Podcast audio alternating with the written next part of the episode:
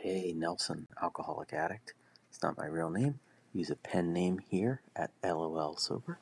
Um, I was at a meeting this week and I, I looked around and I realized um, how many of my best friends in the world were all sitting there. And it was such a beautiful thing. And I did not always cross the streams of my life.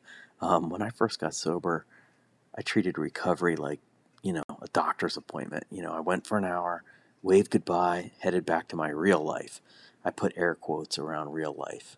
Um, on nights, weekends, and holidays, I hung out with friends and family, and they were in a different compartment of my life than my sober network. And then I remember going to my first party where it was only sober people, and man, they were really having a lot of fun. And I remember saying something to my sponsor about it, and he laughed. He was like, What'd you think? That a bunch of people who spent their whole lives partying wouldn't know how to have a little fun when they're sober? And I was like, uh, Yeah, I actually do think that. I did think that. but as time went on, I realized like, sober people are fun, and it's the lane that I want to be in. And I found myself slowly gravitating toward wanting to hang out with sober people more than just an hour every other day or so, more than just at meetings. And it wasn't because I needed recovering alcoholics and addicts around me to protect me from picking up drugs again. It was, I just was happier and I was more sober and honestly better behaved. so, like to sum up my point here, um, I just I'm better off when sobriety is a lifestyle for me, not just a small part of, of the day. When I was drinking, I was under the influence of booze and drugs, and now I enjoy being influenced by recovery people. And I'll give you one recent example that that um, made me laugh.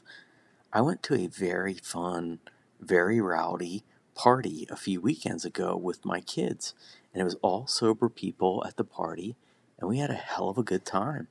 And had a moment where I got cooking on a rant about an airplane debacle I had had the week before, and at one point I, I just blurted out, you know, and on the plane ride home, I got stuck in a middle seat between these two butterball dudes.